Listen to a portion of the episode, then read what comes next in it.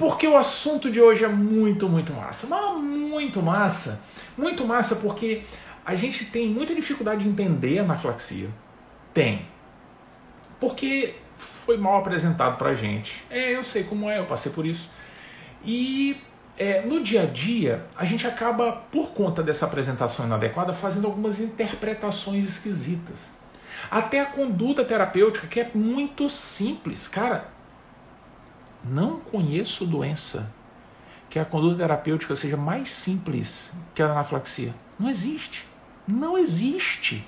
Sabe, mas a gente se confunde por essa falta de entendimento bonitinho sobre o que é anafilaxia. Ai, Fabrício, eu sei. Eu sei o que é anafilaxia, eu sei, eu sei. Anafilaxia é quando a gente tem contato com alguma coisa, fica se coçando. Hum, hum, hum. Isso é urticária, papai. Isso não é anafilaxia. Ah, não, não, desculpa, errei, errei, eu esqueci. A anafilaxia é quando a gente tem contato com alguma coisa e fica todo inchado, incha o lábio, fica esquisitão, a gente fica andando com a mão assim o dia inteiro e tal, tal. Ei, ei, ei. Isso é angioedema. Isso não é anafilaxia. Quando a gente tem contato com alguma coisa e a pele fica ruinzinha, coçando, o lábio fica inchado, a mucosa muito demasiado, isso não é anafilaxia não. Anaflaxia, cara, é coisa séria. Sim, ficar com pele coçando, lábio inchado, isso não mata ninguém. Ei, anaflaxia é um cenário em que o indivíduo tem contato com alguma coisa e os órgãos sofrem. Entendeu? Não é pele mucosa. Mexe com órgão, órgão interno, sabe? Mexe de verdade com a pessoa e o indivíduo pode morrer. A anafilaxia é uma coisa grave. Até 2% dos indivíduos com anafilaxia irão evoluir mal. A gente precisa fazer algo, senão a evolução é catastrófica. Não é coceirinha na pele, não é lábio inchado. A anafilaxia é um cenário de extrema gravidade. E a gente tem que identificar precocemente e tratar rapidamente. E isso é muito fácil. Mas tentam convencer a gente de que não é. Entendeu? Tentam, mas não vão conseguir, porque a gente já sabe que a anaflaxia é um cenário que eu tive contato com alguma coisa e órgão sofre. Na verdade, na verdade, chega mais. Essa coisa de urticária, angioedema e anaflaxia dá até para a gente brincar dizendo que isso faz parte do espectro de reações alérgicas. Sim, é uma coisa branda, leve, reação na pele, o que mais intensa pega a mucosa, esfoma... Opa, pode pegar os órgãos internos, entendeu? Espectro de reação alérgica. Sim, lembra de alergia mediada por IgE? Lembra da historinha clássica da alergia, né? Tive contato com alguma coisa. Vamos para contextualizar uma coisa bem gostosa. Camarão. Tive contato com um camarão. E aí eu posso desenvolver alergia a camarão. Que tristeza, né? Que coisa. Pois é, acontece, né? Acontece. Por que que acontece? Por que, que a gente pode desenvolver reação alérgica? Porque sei lá por que cargas d'água, a gente identificou aquele bicho como um bicho estranho. Ele é estranho mesmo, né? Camarão é um bicho muito esquisito, né? Para ver, é, é estranho aquele negócio. Mas enfim, a gente já conhece como anormal e dispara uma resposta contra aquele bicho que promove os fenômenos alérgicos.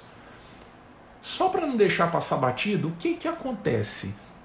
Quando a gente encontra um antígeno, nesse caso, as células dendríticas vão fagocitar o antígeno e vão apresentar para linfócito TH2, certo? Fagocitou lá dentro assim, hum, isso aqui é estranho, vou apresentar para o linfócito TH2, o linfócito vai te destruir, viu? Apresenta para o linfócito TH2. O linfócito TH2 produz uma série de citocinas que induzem os linfócitos B de bola a se transformarem em plasmócitos para produzir imunoglobulina. Função de linfócito B, cara, é um dia crescer e virar plasmócito para produzir imunoglobulina. E aí a gente começa a produzir uma imunoglobulina muito famosa, a imunoglobulina da alergia, imunoglobulina E. A imunoglobulina E vai fazer com que na próxima vez que a gente tiver contato com a jossa do camarão, não, aqui não, aqui não, o camarão fica lá no glomérulo. Lembra da piada do glomérulo? Não lembra? Tem que ver a conversa do glomérulo. É, o glomérulo é que o camarão fica. Aqui não, ei, camarão não pode ficar não. Não pode ficar. Teve contato com camarão de novo? Não. Agora a gente já tem uma arma poderosíssima. IgE para estraçalhar o camarão. Estraçalhar de vez. Certo? Da próxima vez que a gente tiver contato, A gente já sabe produzir IgE, já passou por todo esse processo, célula dendrítica, linfócito T, liberação de citocina, linfócito B. Meu filho evolua plasmócito, produz IgE, a IgE já está lá. E o grande problema da IgE é que ela se espalha para valer pelo corpo. A IgE, olha que louco, né? A IgE, ela pode se ligar à superfície de algumas células bem importantes na resposta imune, mastócito e basófilo. Na próxima vez que a gente tiver contato com o antígeno, da próxima vez, essas células vão reconhecer o antígeno. A IgE está lá na superfície. Reconhece o antígeno, se liga ao antígeno e aí ferrou, papai. Porque na hora que a IgE, que está ligada a essa célula, reconhece o antígeno, essas células serão ativadas. E elas ativadas vão fazer de tudo para expulsar o bicho do corpo. Para expulsar aquele antígeno, aquele antígeno não nos pertence, não pode ficar por aqui. Uma vez ativados, células como os basófilos e mastócitos vão liberar uma série de mediadores com o objetivo de acabar com aquilo lá. Esses mediadores, de uma maneira bem simples, promovem de uma forma muito intensa vasodilatação. Por que vasodilatação? Qual é, qual é a ideia? Qual é assim? Me explica aí por que, por que, que isso gera vasodilatação? Ora, é muito simples. O raciocínio dessas células primitivas, que IgE na sua superfície liberam vasodilatadores, é muito banal. O raciocínio é assim, cara, vamos dilatar o vaso porque a gente precisa destruir esse antígeno do camarão. Precisa destruir esse antígeno. E para destruir o antígeno, a gente precisa abrir o vaso para jorrar em direção àquele antígeno células de defesa e imunoglobulina. É isso. Eu quero vasodilatar tudo, cara. O final da reação alérgica envolve vasodilatação. Acabou-se a conversa. É isso que acontece. Com o objetivo de destruir aquilo que está incomodando naquele local. Acabou-se. Entendeu? Quem faz isso? mastócito, com higiene na sua superfície, libera substâncias como histamina, triptase, que são vasodilatadores. Acabou essa conversa, é isso. Entendeu? É isso que acontece. Só isso. Banalzinho assim. Entendeu? Beleza. Mas cadê o problema aí da história? Onde, onde é que onde é que, que, que tá a, a, a confusão? Se liga. Eu gosto de entender o espectro das reações alérgicas que chegam na anafilaxia de uma maneira muito banal, muito banal. A gente pode ter uma resposta bem leve, com liberação de poucos mediadores, sabe? Pouquinhos mediadores. Esses pouquinhos mediadores vão chegar nos vasos mais periféricos, lá nos vasos mais periféricos, lá na pele, e vão gerar uma reação na pele do indivíduo. Essa reação na pele é muito discreta, sabe? Fica vermelho coça porque estava dilatado, né? É o objetivo da coceira, né? Por que, que coça, né? Coça para tirar o bicho dali, né? Essa é uma reação primitiva do corpo, dá vontade de coçar, coça, coça, coça. Isso é uma resposta branda no espectro da alergia. Pode ser um pouquinho mais intensa. Se for um pouquinho mais intensa, pode envolver as mucosas. E o indivíduo pode ter edema de mucosa. Edema de glote, edema na língua, pode ter edema, entendeu? lábio ficar edemaciado, é o anjo edema. Agora, chega mais. Se por conta dessa resposta o indivíduo liberar muitas substâncias vasoativas, muitas substâncias vasoativas, cara, muitas que vão se distribuir pelo corpo inteiro, aí ferrou, papai, ferrou, porque órgãos importantes poderão ser afetados. Entendeu? Se esses órgãos importantes forem afetados, a gente tem anafilaxia. Esse é o ponto. É uma resposta muito mais intensa do que aquela que gera urticária ou que gera angioedema. Sacou? Tudo por conta da maldita IgE. Essa jossa de é produzida pelo plasmócito, que era o linfócito B, que gerou toda essa resposta. Pois é. É importante lembrar disso, mas cuidado, viu? Cuidado. Nem sempre essas respostas todas, todas essas reações, tanto urticária, angioedema, quanto a anafilaxia, têm relação com a IgE. Nem sempre. Alguns indivíduos podem ter a liberação desses mediadores de mastócitos, por exemplo, histamina, triptase, sem IgE. Uhum, sem IgE. Existem algumas substâncias que chegam lá no mastócito e falam assim, mastócito, ei, tô aqui. Ah, não, de novo, de novo, libera a substância vasoativa. Entendeu? Quer ver uma delas? Contraste iodado. O contraste lá da radiologia, e vai dar uma alergia. Não, ei, ei, ei. Aquela reação lá é uma reação chamada anaflactoide, sabe? Não é mediada por GE, não é. Mas é muito parecido o desfecho final, sabe? O que acontece no fim é muito parecido, porque a célula liberou os mediadores, sabe? Mas não necessariamente envolve GE. Muita atenção com isso. Para a gente definir a presença de um fenômeno de urticária, angioedema ou de anaflaxia, a gente não precisa de GE. Não precisa. Isso pode acontecer. Entendeu? Outra situação causa isso, opioide. Opioide, sim, fármaco, pode promover também sem a presença da IgE. Então isso é muito, muito importante. Ah, Fabrício, e quais são as substâncias que podem gerar aí, então, reação com IgE e sem IgE? Vá se catar. Eu não vou ficar falando isso aqui, cara. Primeiro que isso não cai na prova. A prova fica perguntando quais são, quais das substâncias abaixo não causam alergia. Fala sério, né? Fala sério uma lista extensa de coisas. Picada de abelha, amendoim lá nos Estados Unidos. A pessoa gosta de alergia a amendoim, né? Então, aparece tudo que é filme alergia a amendoim. Um monte de coisa da alergia, cara. Camarão, caranguejo, um monte de coisa. Látex, látex, né? Dá muita alergia. Tem alergia de escrita sêmen. Olha que coisa, né? Então é, é um monte de coisa, não vem ao caso, não é esse o ponto. O ponto é a gente perceber que geralmente nessas reações o indivíduo informará ou terá na história, se for perguntado, contato com algo de 30 minutos a uma hora antes dele ter as manifestações. Esse é o ponto importante. Esse é o ponto. Tem urticária, angioedema ou anaflaxia, a gente habitualmente vai encontrar 30 minutos a uma hora antes das manifestações contato com alguma substância suspeita, que pode ser um antibiótico, por exemplo, é que a gente gosta de prescrever um beta-lactâmico. Beta, ah, prescrever fácil. Tá arranhando a garganta, tá vermelhinha, toma aqui o beta-lactâmico. E a gente não se preocupa, né, com a possibilidade de ter reação alérgica importante, de ter anaflaxia. A gente não se preocupa, né? A gente quer, ah, vou dar um antibiótico aqui, por quê? Eu quero o bem do paciente. Se eu não der, ele pode morrer, ele pode morrer com anaflaxia, cara. Pode morrer com anaflaxia, mesmo sem ter história prévia de reação. Pode. Sacou? Então não é tão fácil assim prescrever antibiótico como parece. Não é. Né? Tem que ter crítica sempre em relação a isso. Entendeu? Tem que ficar muito atento em quadros estranhos, esquisitos, porque o indivíduo, se tiver um contato com alguma coisa prévia e a sua história que vai contar, pode ser de fato uma reação alérgica importante ou uma reação anaflactoide, a gente tem que ficar muito, muito atento. Mas beleza, isso eu entendi. Entendi essa ideia aí de todo o mecanismo que gera a reação alérgica, que se for de boa, só a pele, nessa tua hipótese, se for um pouquinho mais intensa, pega mucosa, angioedema e tal. Agora, se for uma resposta muito, muito, muito significativa, atinge o órgão interno. E aí o indivíduo pode ter anaflaxia, ele pode morrer. Tá, tá, tá. Entendi, entendi, entendi. Mas tem uma coisa que não está caindo a ficha ainda, né? Que órgão interno é esse? Que órgão é esse que pode sofrer com a reação toda, com vasodilatação, com edema e tal, e que o indivíduo pode padecer que, que assim, que, que órgão é esse? Quais são esses órgãos? Ei, fácil, cara. Quem sofre na anaflaxia são dois órgãos. Dois órgãos, os mais importantes do corpo: coração e pulmão.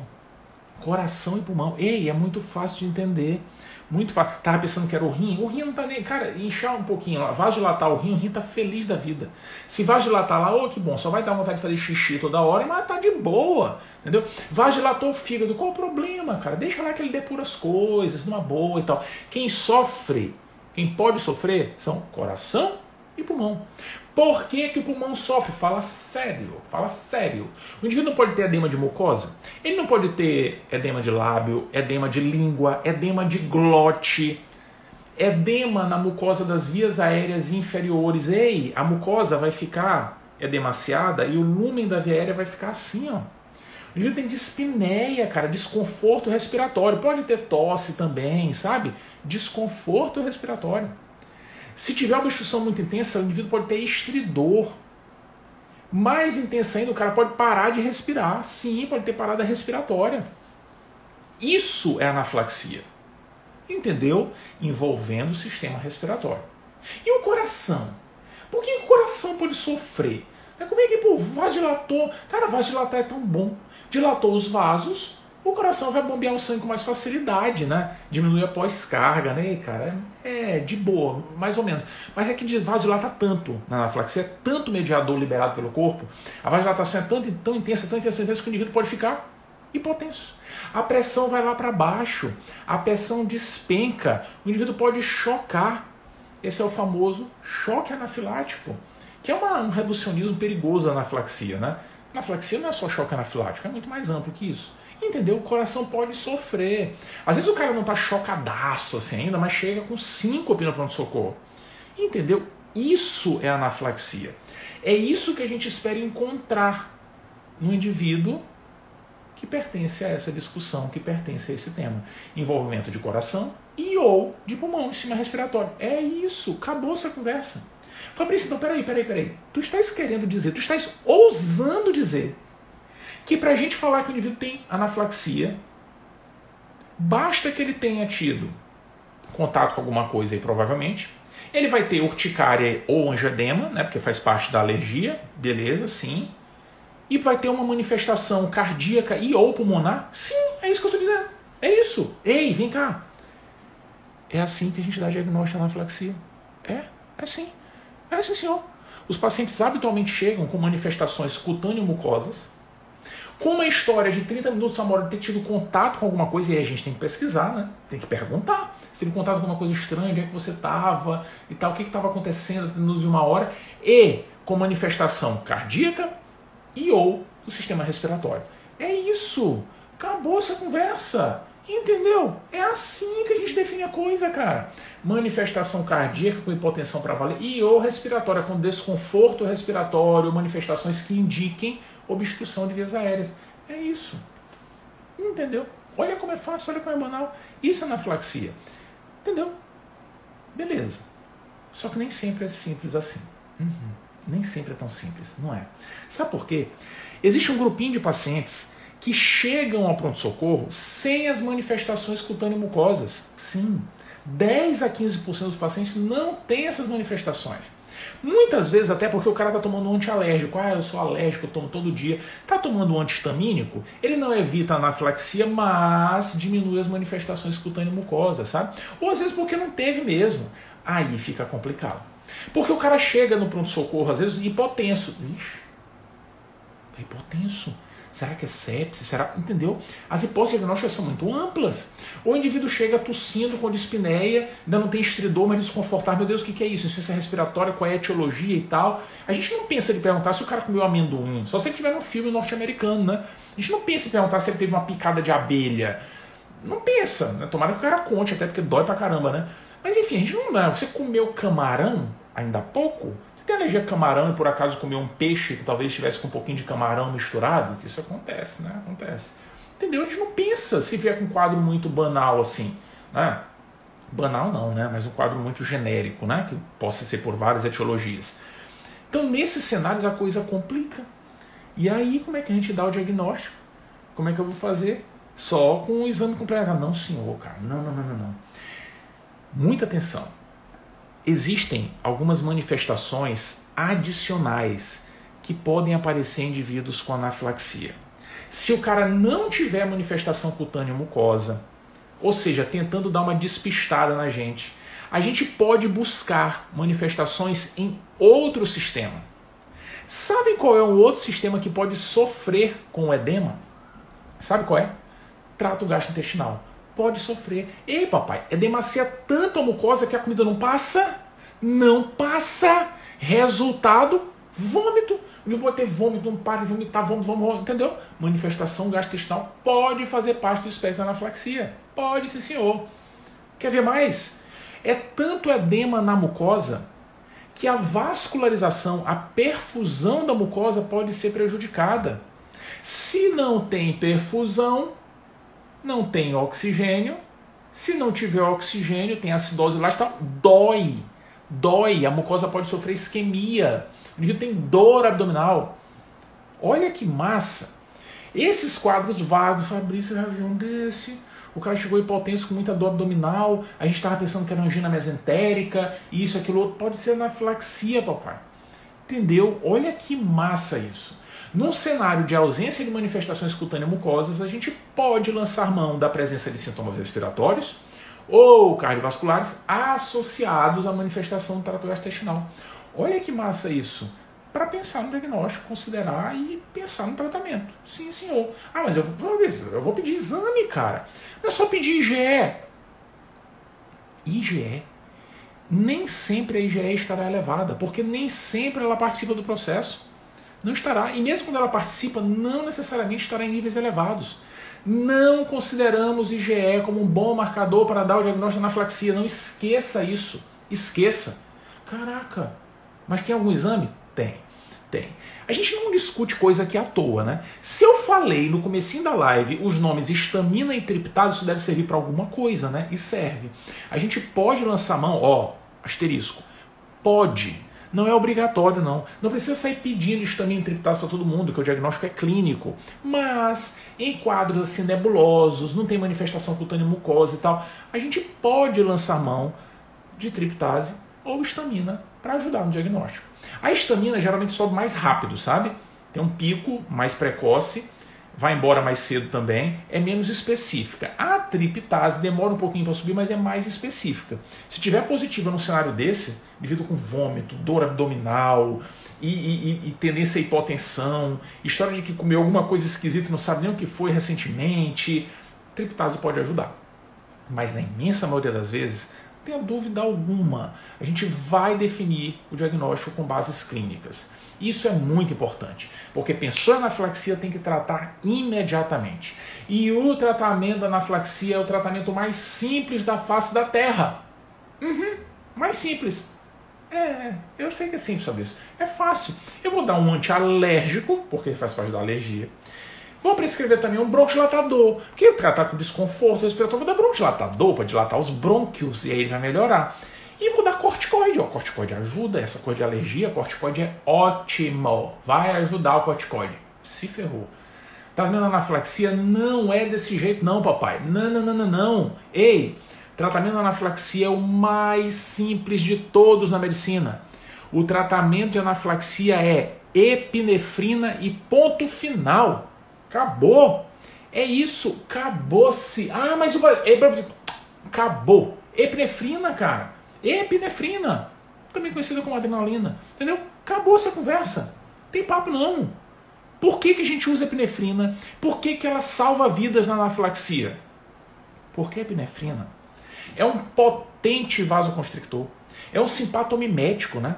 Age em receptores alfa e beta, todos os receptores. Onde é que tem alfa aqui? Onde é que tem beta? Me dá que eu vou ligar em todos. Ei, quando se liga aos receptores alfa, promove vasoconstricção intensa, seca tudo desincha tudo.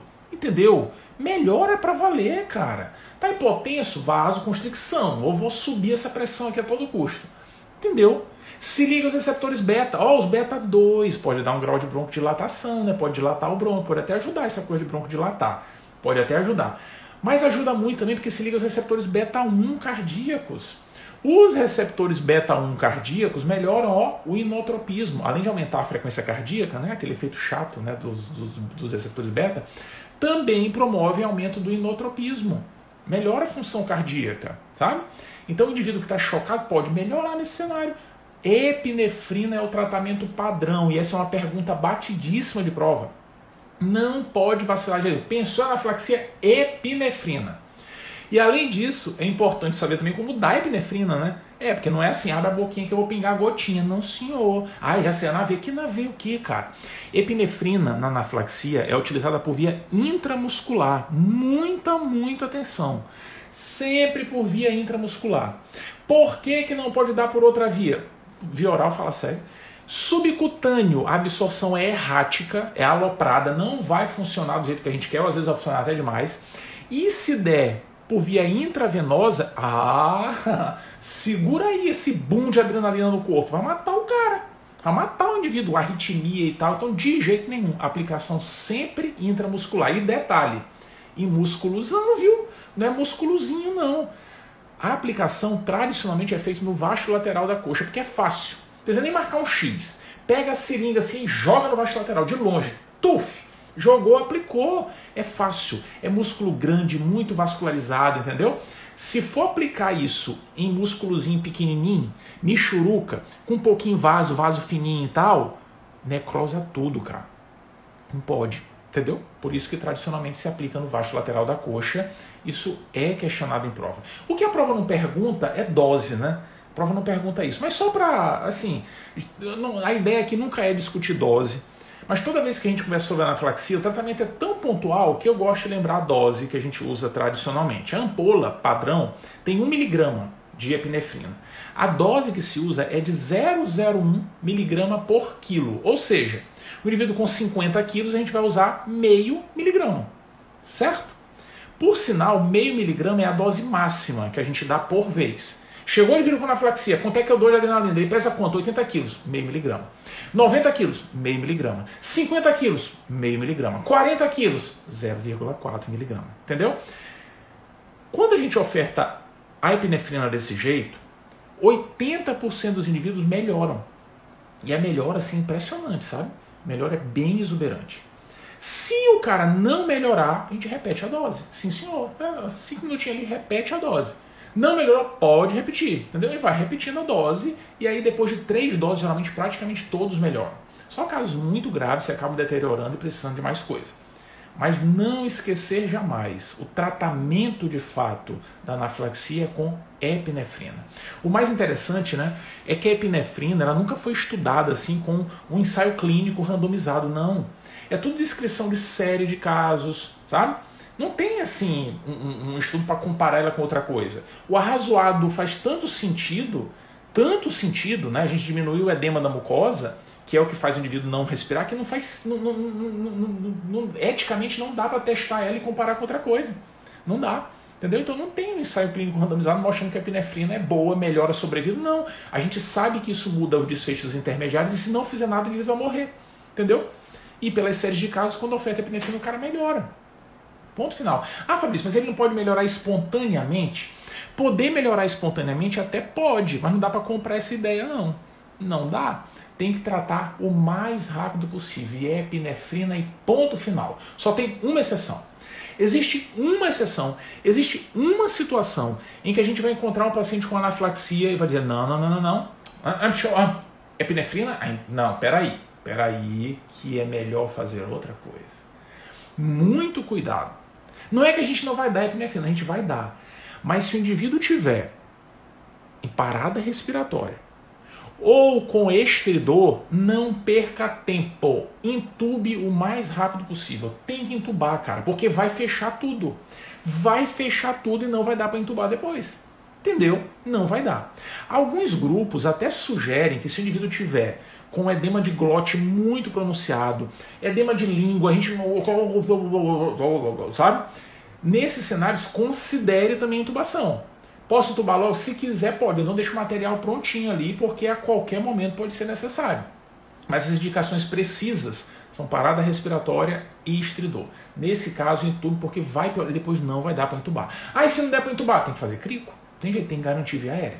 Depois disso, epinefrina, epinefrina, epinefrina. Ah, já está tudo pronto aqui, dá as coisas ao mesmo tempo? Pode dar, cara, pode dar, mas tem que garantir a via aérea. Isso é muito, muito, muito importante. Tudo bem? Muita atenção, porque apesar de eu falar desse jeito, né, que o tratamento é epinefrina e ponto final, é epinefrina e ponto e vírgula. Porque, obviamente, esses pacientes podem estar muito graves. Muito graves. O cara com choque anafilático não é só epinefrina, vou precisar fazer outras coisas, né? Então precisa de acesso venoso, Precisa deixar o indivíduo com oxigênio, que muito provavelmente tem desconforto respiratório, tem tendência a hipoxemia. Tem que hidratar o paciente. Sim, senhor, hidratar. O cara tá com choque, cara. Não tá repercussão cardiovascular. Ei, a vasodilatação nos indivíduos com anafilaxia é tão intensa, mas tão intensa, que o paciente pode perder até 30% da volemia. Sim, só por vasodilatação. Entendeu? Tem que hidratar para valer. E hidratar que nem a gente faz com sepse, viu? O paciente chegou a primeira hora 30 ml por quilo. Volumão, volumaço assim, ó, na primeira hora. Entendeu? E observa o que vai acontecer com a pressão. Se a pressão começar a subir ali com 10, 15 minutos, ótimo. Mas se passou um tempinho, a pressão não está subindo, não está subindo, pelo contrário, está pior, droga vasoativa. Nem conversa não, droga vasoativa. E aí vem outro detalhe muito importante. A droga vasoativa de escolha para controlar o choque anafilático, sabe qual é? Adrenalina, epinefrina, cara. Só que agora a gente vai dar na veia. Entendeu? Agora vou dar na veia, o cara, o cara tá ferradão. Vou dar noradrenalina pra quê, cara? Não chama nora, não. Chama pessoa logo. Chama adrenalina, epinefrina intravenosa. É assim que a gente trata o choque desses indivíduos. Beleza, muita, muita atenção com essas nuances. Epinefrina e essas medidas de suporte. Fabrício, mas peraí, peraí, peraí. E aquelas coisas que a gente conversou no começo faziam tanto sentido? Se a gente usa epinefrina assim, sem ter um estudo mostrando um ensaio clínico randomizado que realmente ela faz diferença, por que a gente não usou? Espera aí, não confunda as coisas. A epinefrina, ela age no mecanismo que se a gente não controlar, ele inexoravelmente levará à morte. Não tem como, cara, tudo fechado. Como é que a gente pode abrir as coisas, né? Puxando com um, um, um, afastador, sei lá o quê? Não, né? Só dá para tirar, para desinchar, se fizer vasoconstricção. Então a epinefrina promove isso. Promove. Se não fizer isso, vai ficar tudo fechado. Acabou essa conversa. Aqueles outros fármacos que a gente conversou, antihistamínico, corticoide, bronquidilatador, aquilo ali é tudo discutível. Na verdade, o bronquidilatador até um pouquinho menos, viu? É, é que esses pacientes, principalmente se eles não responderem às doses iniciais de adrenalina, a gente pode até dar um beta-agonista. Pode, agir no sistema simpático, receptores beta-2, até pode. Mas não é a regra. Não é para dar sempre. Primeiro adrenalina. Depois, se não tiver respondido o desconforto respiratório, a gente pode usar também um beta-agonista por via inalatória. Tudo bem? Lembrar que na asma a gente não faz esse raciocínio. Na asma é beta-agonista, não tem história de adrenalina. Ah, mas eu vi num livro, não sei. Ei, ei, a massa joga fora. Isso já foi, ó. Essa época já foi, viu? São situações assim de, de, desespero total que se considera essa possibilidade de usar adrenalina na asma. Por quê? Porque o paciente com asma ele não precisa de vasoconstricção. Ele não precisa disso. Ele não precisa de, de, de a gente estimular receptor alfa. Não precisa nem de beta 1, ele precisa só do beta 2, ele só quer estimular o beta 2, é só isso que ele precisa. Entendido? Então, muita, muita atenção com esse cenário de a gente vai usar eventualmente o beta 2 agonista se o paciente não tiver respondido ao uso da adrenalina e mantiver o desconforto, a gente pode tentar e não tem mal não. Agora olha só, antihistamínico e corticoide são bem discutíveis, bem discutíveis. A gente não tem nenhuma evidência de benefício concreto de antihistamínico ou corticoide na anafilaxia. Não tem. Ah, mas na alergia ajuda. Eu estou falando de anafilaxia. O título dessa live de hoje é anafilaxia, quadro grave, até 2% pode morrer, entendeu? Então, muito cuidado com essa ideia. Apesar de que são muito discutíveis e não são obrigatórios no tratamento, muita gente usa. E por que que muita gente usa? Muita gente usa porque o arrazoado o arrazoado sugere que use. O que é arrazoado, Fabrício? Todos os argumentos que a gente pode pôr na mesa, entendendo a dinâmica da doença, como faz parte do processo alérgico, isso é bom para alergia, talvez ajude na anafilaxia. Entendeu? Por que, que se considera fortemente usar corticoide em alguns casos? Da onde que saiu essa ideia, além de que ele é bom para alergia? É que a gente sabe que alguns indivíduos depois que recebem alta e que a gente resolveu o problema, e às vezes isso é resolvido no mesmo dia, viu? É, poucas horas depois que o paciente chegou já resolve.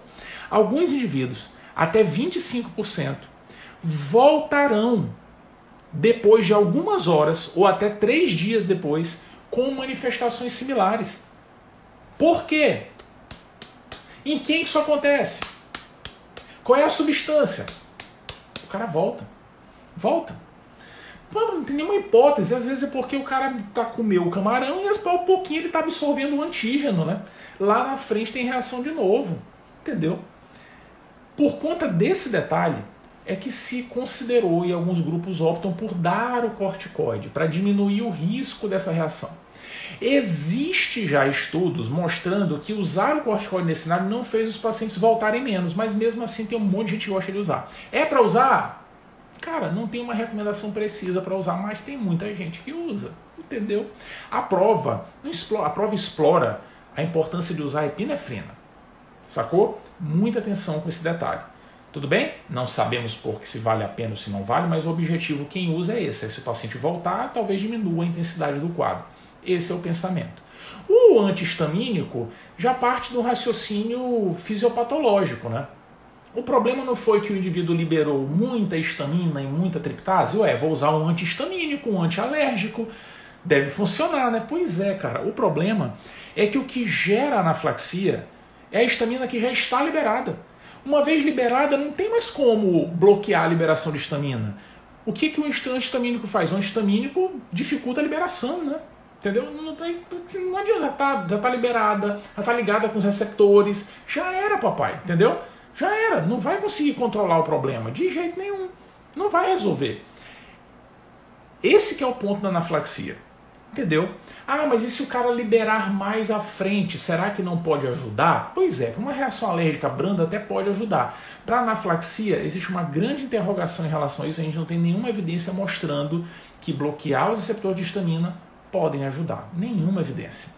Na prática, quem usa quem usa um antihistamínico usa antihistamínico para bloquear todos os receptores de histamina, mesmo os H1 quanto os H2, né? mesmo os da alergia quanto os gastrointestinais. Bloqueia tudo. Para bloquear os gastrointestinais, a gente usa a clássica ranitidina, por exemplo. Isso muda o impacto na flaxia? Ninguém sabe, ninguém sabe se muda, mas quem usa bloqueia tudo. E os bloqueia, o bloqueio dos receptores antihistamínicos da alergia, muita atenção, hein? Muita atenção. Obviamente, nesse cenário de gravidade, a gente não vai utilizar um antihistamínico por via oral. Até ele ser absorvido, até bloquear os receptores e tal, passou cinco dias, o cara já está em outra vida, né? Não dá. Então, tradicionalmente se usa antihistamínicos injetáveis, e aí tem um problema. Se convencionou no submundo dos pronto-socorros em se utilizar a prometazina, o Fenergan. A prometazina é um antihistamínico de primeiríssima geração, né? antigo, dá muita sedação, muita sonolência, aqueles antialérgicos raiz, né? Raiz para valer, junto com difenidramina e tal. Só que a prometazina, além de dar muita sonolência, tanto que é utilizado muito na psiquiatria também, a prometazina tem um detalhe muito importante e que deve motivar a gente a evitar o seu uso na anafilaxia. O detalhe é que a prometazina tem um efeito importante. Ela promove bloqueio de receptores alfa. Se ela promover bloqueio de receptores alfa, como é que a gente vai estimular o receptor alfa a fazer vasoconstricção? Entendeu? A prometazina pode acentuar a hipotensão dos pacientes. Então, o ideal é não usar o fenergan na anaflaxia. Se for usar um antihistamínico, difenidramina. Tudo bem? Antihistamínico de primeira geração e tal. Pode dar por via venosa, tem nos hospitais, a gente pode usar a difenidramina. Beleza? Então, muita atenção com esse detalhe, porque a gente usa muito fenergan e o ideal era não utilizar. Além de que dá muita sedação, né? Muita sedação mesmo, e assim, habitualmente isso não é necessário. Beleza? Era isso. É isso que a gente precisa entender na aflaxia. É isso. Que envolve órgãos, coração, pulmão. Trato gastrointestinal também pode ser envolvido. Geralmente a história vai mostrar os dados pra gente. Nem sempre a IgE está envolvida. O problema é degranulação de mastócito, liberação de triptase e histamina, que a gente pode até usar no diagnóstico, mas nem precisa, porque o diagnóstico é clínico, baseado na história, contato 30 minutos a uma hora, manifestações cutâneas mucosas, pulmão, respiratório ou e ou coração. E se não tiver cutâneo mucosa, buscar o trato gastrointestinal. Encontrou? Tratou. Como? Epinefrina e ponto final. Se tiver mais manifestações, a gente vai considerar hidratação, oxigênio, enfim. Corticoide, antihistamínico e bronquidilatador são situações excepcionais. Isso é anaflaxia. Facinho desse jeito, facinho. E aparece na prova como? Como é que trata isso aí? Epinefrina, intramuscular, lateral da coxa. Acabou-se a conversa. Acabou-se a conversa. Isso é anaflaxia. Beleza? Muito, muito obrigado pela parceria, muito obrigado pela companhia, muito obrigado pela noite juntos.